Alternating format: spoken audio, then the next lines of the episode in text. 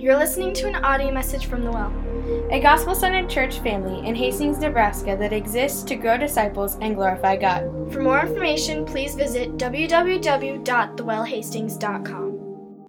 Let's pray.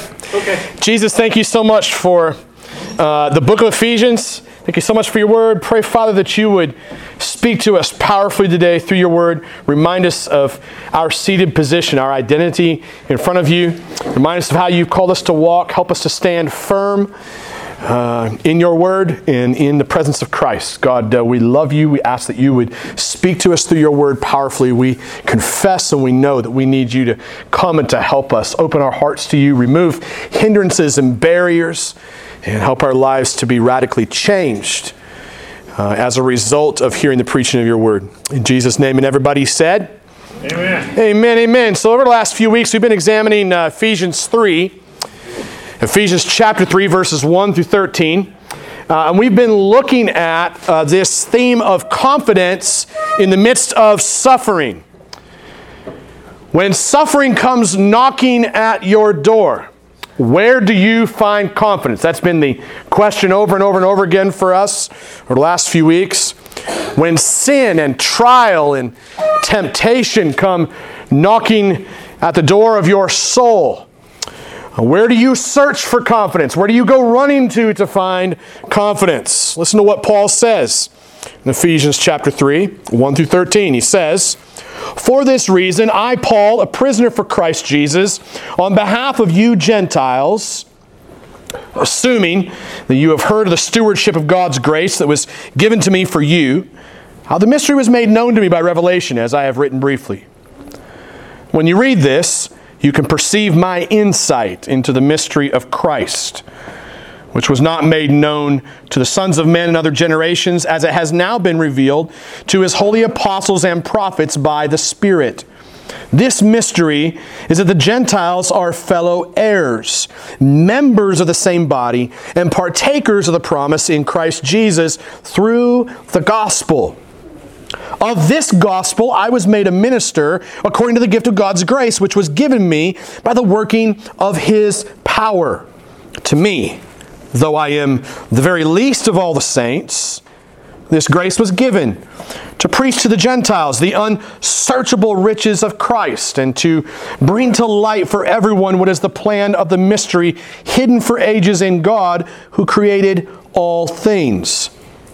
So that through the church, the manifold wisdom of God might now be made known to the rulers and authorities in the heavenly places.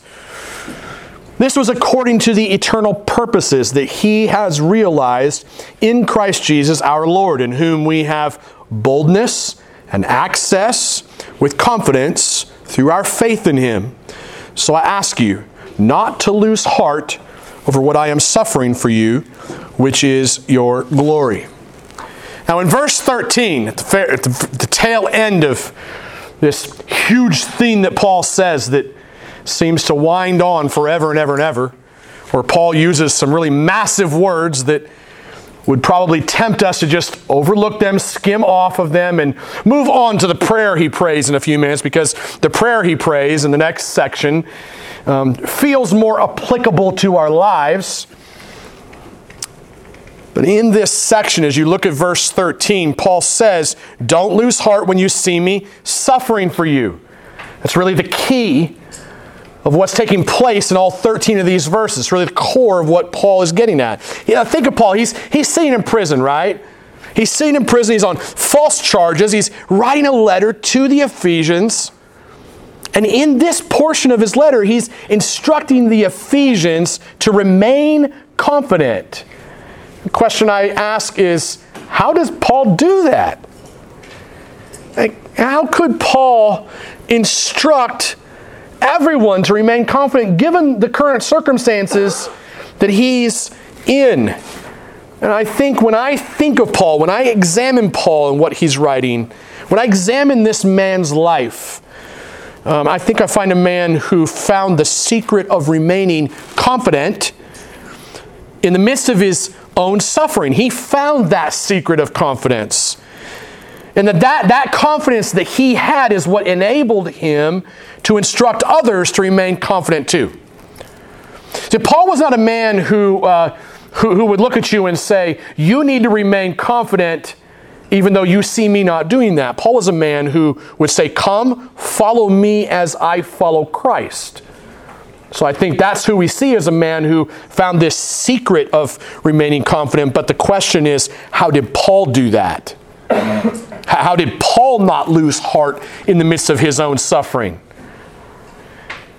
I mean, honestly, I burned my hand on my stove. Um, and it would be far too easy for me to lose confidence, wig out all over the place, right? Paul's sitting in a prison. And he's exhorting others to remain confident based on his own experience of being confident as well.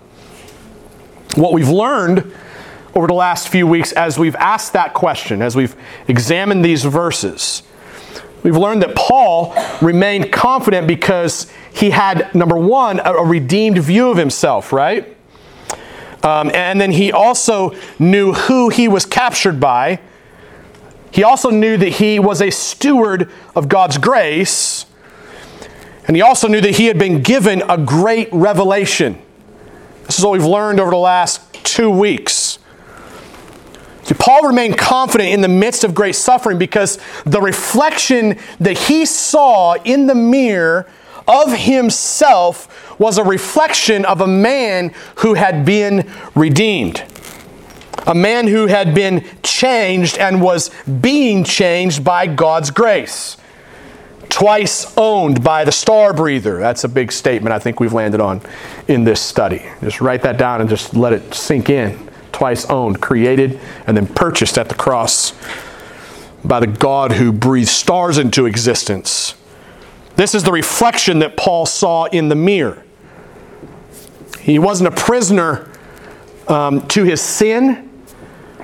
He wasn't a prisoner of any man, though he was in prison, right?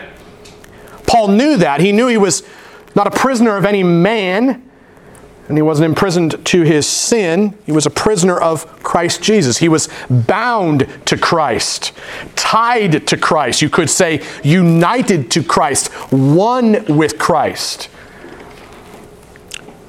He was bound to Christ in Christ's life, death, and resurrection. There was nothing on this earth that captured or imprisoned the Apostle Paul's imagination or attention other than Christ. Paul wasn't just a recipient of God's grace either. That's something else that we learned, right? He wasn't just a recipient of God's grace, he was a steward or a manager. That This is important for us because we like to be recipients of gifts. Anybody here not like to get gifts?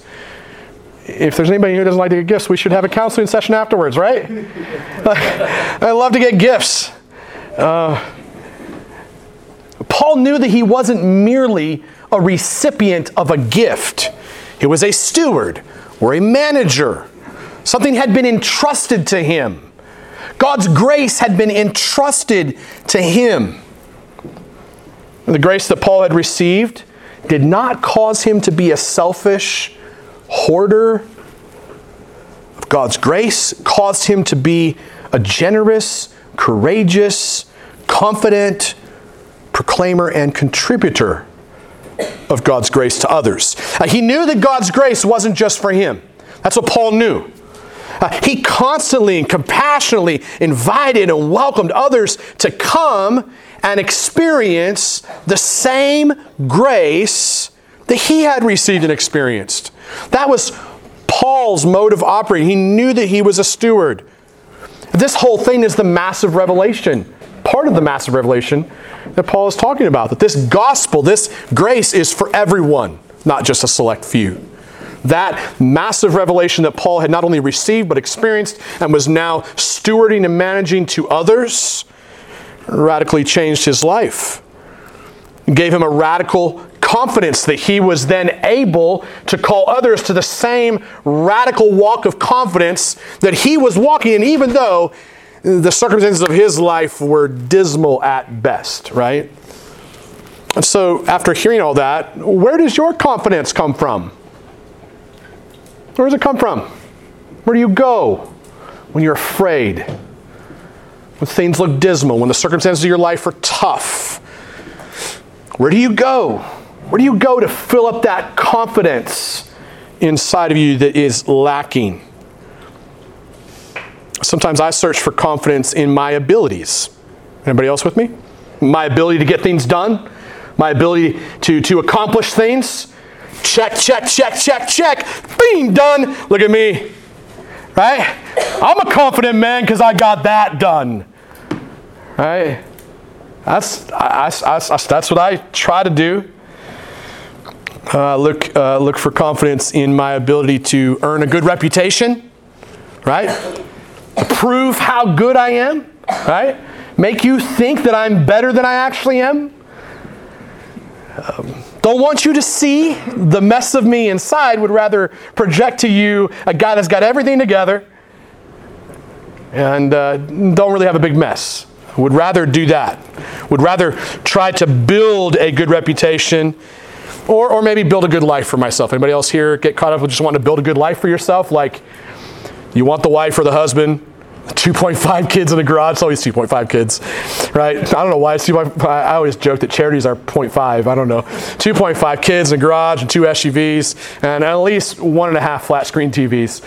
Because um, you know you don't need a big flat screen TV in your bedroom. You just need a half size one would probably be good enough. Um, build a good life for yourself, right? Get caught up in that. I, I get caught up in that, and I think that if I could just build my life a little bit better get a little bit more of what I don't have, somehow that will give me the confidence I need to just take another step, right? Um, problem with that is that at the end of the day, you and I both know how futile this is because at the end of the day, for me, all of my abilities, all of your abilities to perform and to accomplish and to complete things doesn't matter right? Because you and I are broken, and we will always wind up incomplete, and broken, and missing the mark, won't we? Every one of us. and then, uh, I don't know about you, but when I learned that again, that uh, I'm just broken, uh, I'm not going to be able to complete this, and uh, I'm not going to be done this side of heaven. I mean, the only thing that is actually finished this side of heaven is what happened on the cross of Christ. What did Jesus say? It is finished. That's the only thing that's finished. Is the salvation that saves you and I. Christ's work is the only thing that is finished. You and I won't be finished this side of heaven. It's in heaven that we get finished. See, that, that's, what, that's where I want to rest. I think that's where Paul was resting. That, that gives me great confidence to get up and take that 18 inch step. Yeah?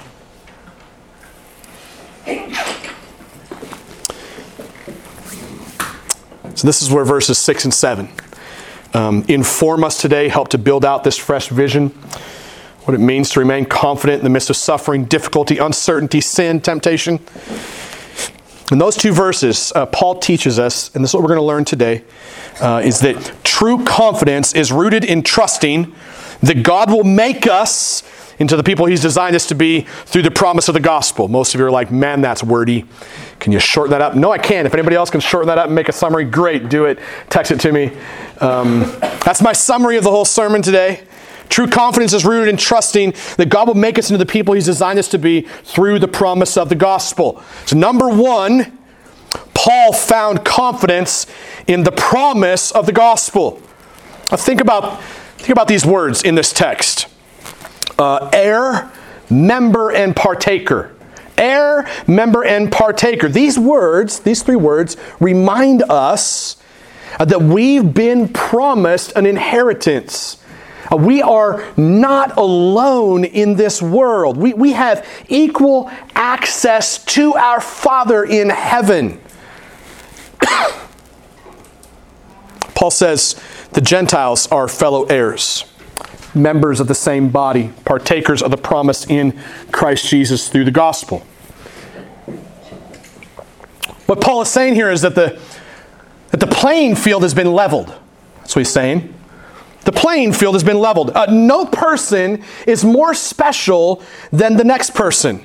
Uh, regardless of your past sin, uh, regardless of your current struggle, regardless of your, uh, your future failure, every person who has trusted in Christ can remain confident in the truth that God will make us into the people that He's designed us to be. That's the confidence that we have that God will make us into the people that He's designed us to be. God, according to Philippians, does not discontinue the work that He began in His people until the day that we are completed. God doesn't save us to leave us in our mess. God doesn't save you or I to leave us the same as we were yesterday. God doesn't say, hey, hey, hey, come belong to my family just as you are so that you can be the same person tomorrow. That's not the message of the gospel that, that, that God preaches to us through His Word and, and, through His preachers and through the message of the gospel. Well, what, what God actually says in the scriptures is, Come be a part of my family, just as you are right now, so that I can change you into the person that I designed you to be.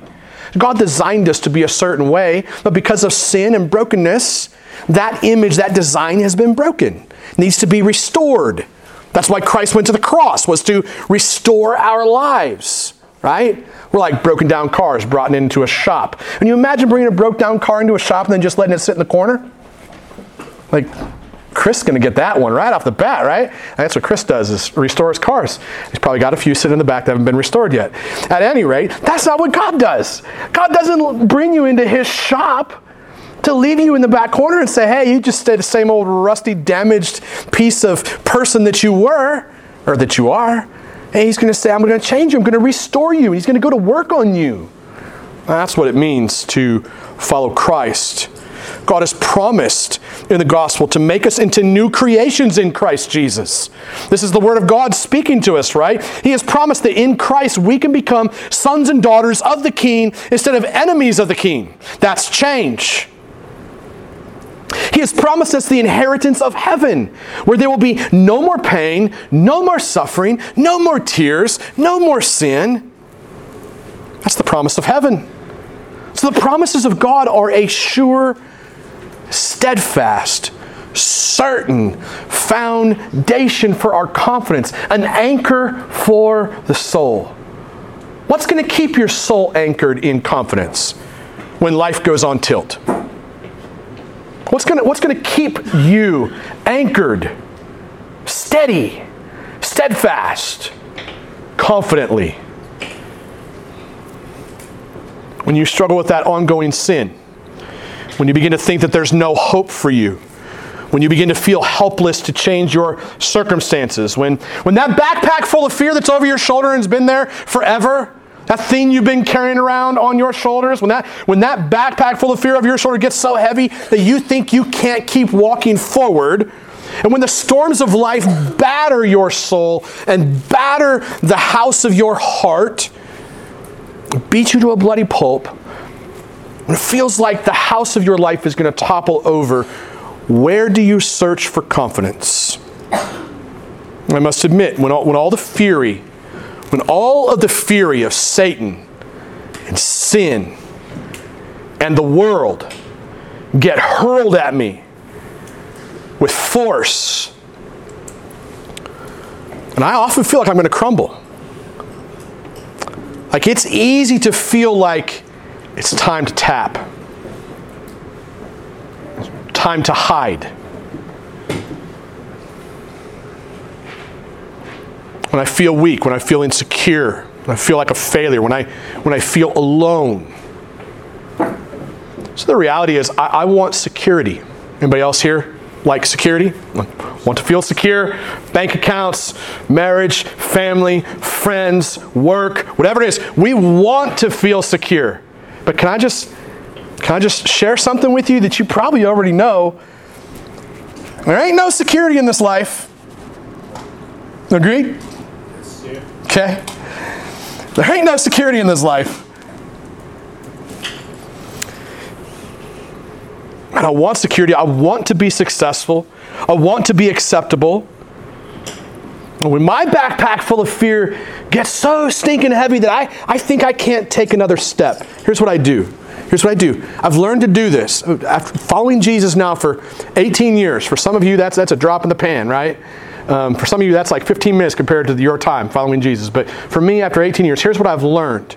I've learned that, that when I feel like I can't take another step and I, I don't have the confidence to move forward again, what I do is I go to God's Word and I go to God's people and I go to the foot of the cross. That's where I go. That's what sustains me. That's what builds my confidence. There's no other thing this side of heaven that's going to build my confidence. It's all going to crumble. I get no security from anything else other than God's people, God's word at the foot of the cross. I find confidence there, I find security there. God Himself in Christ at the cross is a certain and sure, steadfast and steady and faithful and trustworthy anchor for my soul. So God's word reminds me of the promises of the gospel. God's people speak the truth of the gospel to me boldly. And what happens is this in the shadow of the cross, my backpack full of fear that I've been carrying around, that backpack full of baggage that we all carry around somewhere, that backpack gets lifted off my shoulders and gets placed on somebody else's shoulders. Someone who didn't deserve to take that backpack. He takes it from me. He's taken it from me, and he'll continue to take it from me. I'm not the same as I once was. I'm not the same man that I was yesterday. In my past, I used to search for confidence in my accomplishments. I used to search for confidence in my abilities. I used to search for confidence in my success. But I'm not the same person that I used to be. And I won't be the same person tomorrow either. How can I say that as a, as a statement of truth? How can I say that? How can I preach that to myself daily? Here's, here's why. I, I am confident in that truth because the gospel of Jesus Christ teaches me that I am an heir. I am an heir. I am, a, I am an heir to the benefits of the kingdom of God. The king who created everything is my daddy. I just want to live there for a little while. Just want to stay there for a little while. Don't want to move on for a while. I'm an heir to the kingdom. I'm a member. I'm a member of the same body with wants, with other uh, one time, uh, once upon a time uh, enemies of Christ. All of us in this room, if you're following Christ, once upon a time, like a fairy tale, but not a fairy tale, it's actually a truth tale. We were enemies of Christ. Now we're members of the same family of God through the cross of Christ. An heir, a member. I share in the promise of the gospel. I get a share of that. God's given that to me. He's given that to you too if you follow Christ. My confidence is rooted in trusting that God will make me into the person He's designed me to be through the promise of the gospel.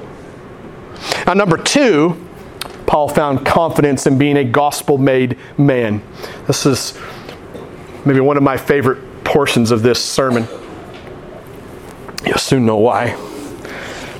Paul found confidence in being a gospel made man.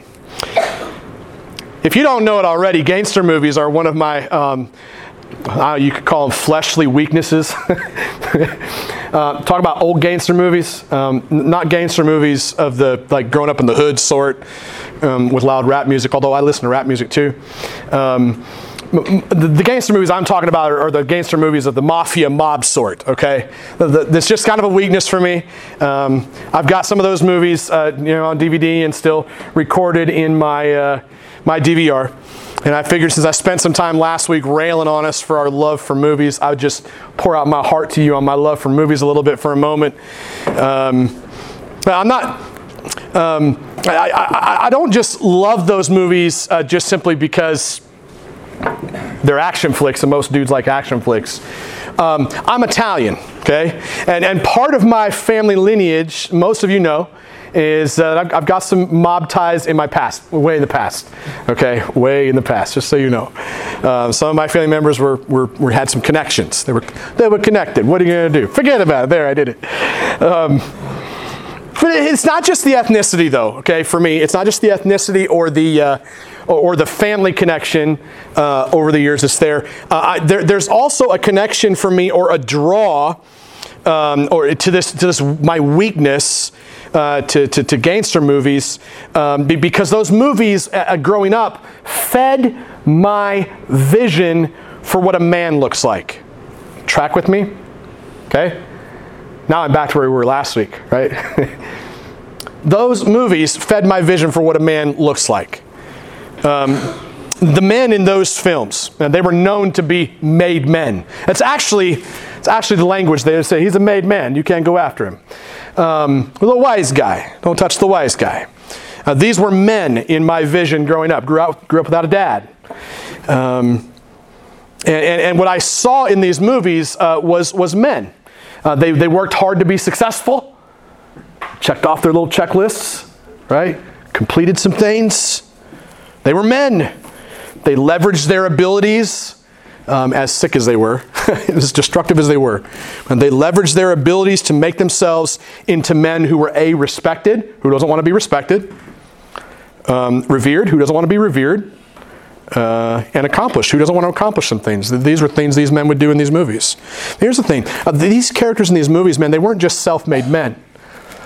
Although they definitely relied on themselves to become who they were, these men were made men who were made into men by the mob around them and the boss above them. That's what made them into made men. That their confidence was rooted in the efforts of sinful human systems of deception and criminal enterprise, right? These wise guys, like I called them a little bit ago, these made men, these mafia mobsters, hitmen, um, they remind me a lot of the Apostle Paul. Because Paul was a made man. At one time, he was a self made man who was made into a selfish man by a religious system of mob like oppression and violence. But all that changed the day that he met Jesus and Jesus knocked him off his high horse. Agreed? All of that changed on that day. From that day forward, Paul was no longer a self made man who'd been made into a man by a terrorist organization. He was now a gospel made man who was made into a man by the person that he had made his enemy. His enemy made him into a gospel made man.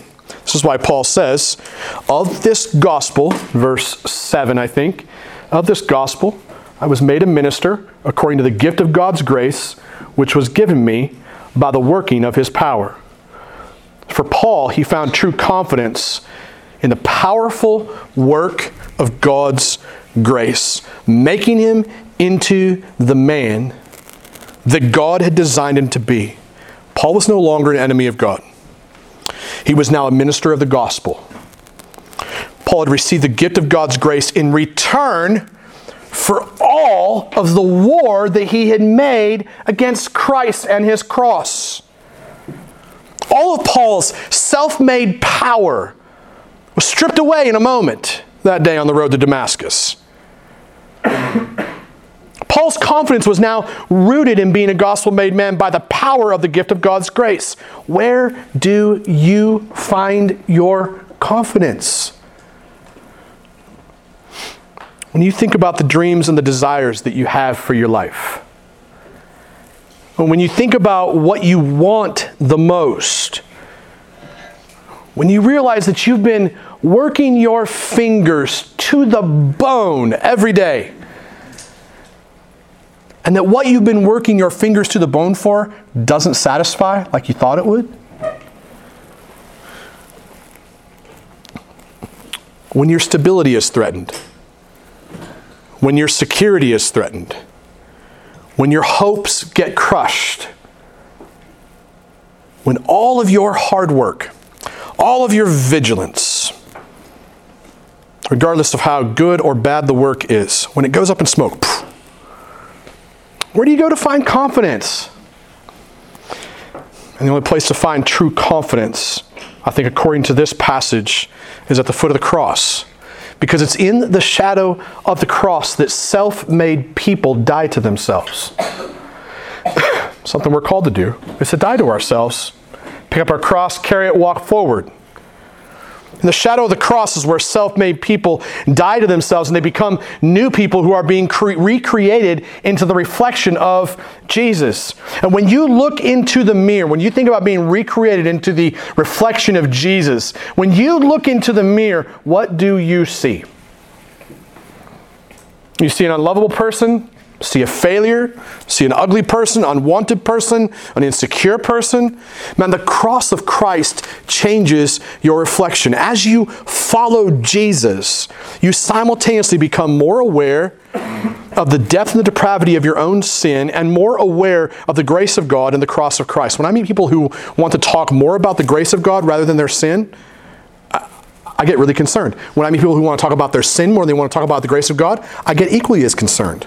There needs to be a steady, onward path that just gets bigger and bigger as we go. On one side is a greater awareness of our sin, the other side is a greater awareness of God's grace, right? And His goodness. And in the middle of all that, what happens is the cross gets bigger. That's discipleship in a nutshell. Stolen from my buddies at Coram Deo. Bob Thune probably wrote that, right? Just so I give credit where credit is due. That, that's the reflection that we need to have in the, the mirror. True confidence is rooted in trusting that God will make you into that person that He designed you to be through the power of the gospel. See, the truth enables uh, weak men to confidently confess their sin and cling to the power of the life, death, and resurrection of Jesus. The obedient life of Christ gives me confidence to live in obedience to His word. And then, even when I stumble in my sin, like even when you stumble in your sin, you can have the same confidence that Christ's perfect life was given for you and I at the cross. Like when you or I walk through the valley of the shadow of death, when life is on tilt, we can trust that in Christ, who left the tomb empty, we now have the same power coursing through us we are enabled to live powerfully as we resist Satan, sin, and the world. My hope isn't in the here and now. I don't go looking for anything here and now to boost my confidence. My hope and my confidence rests in the power of the empty tomb. True confidence is rooted in trusting that God will make us into the people that He's designed us to be through the promise of the gospel. So, as I wrap this up, in summary, the question I think we might all ask is how do you apply this message? Like, how do you take what you've learned here, you put it into action? Got a list of questions here, which I don't have time to work through. Um, I'd be happy to email it out to you this week. I'm sure you all know that. Send enough emails set of questions here that'll come probably in the sermon notes, though. The first set of questions is in regards to your sin, and the second set of questions is in regards to the promises of the gospel. It's just meant to help you do some diagnostic thinking in terms of where your heart is on this issue of confidence and where you look for confidence. I just want to end by saying that as we've looked at this text, like we've taken a hard look uh, how the promises of the gospel give us true confidence and shape our confidence. I want you to think for just a second as we wrap it up about how a promise can shape you. Think about how a promise can shape you. If someone promises to pay you double time at work, it shapes your performance at work, right? Okay? Now think about how um, if someone promises to love and cherish you forever, I will love you and cherish you forever. You'll always be mine, baby right? Think about how that shapes how you relate to that person, right? You relate to that person a whole lot differently than you will me. It's a hope. okay? Shapes the way you think, feel, behave. if someone promises to buy you lunch, shapes the hunger in your stomach, right? if someone promises to buy me, I just get hungry right away. Shaped. We are shaped by promises.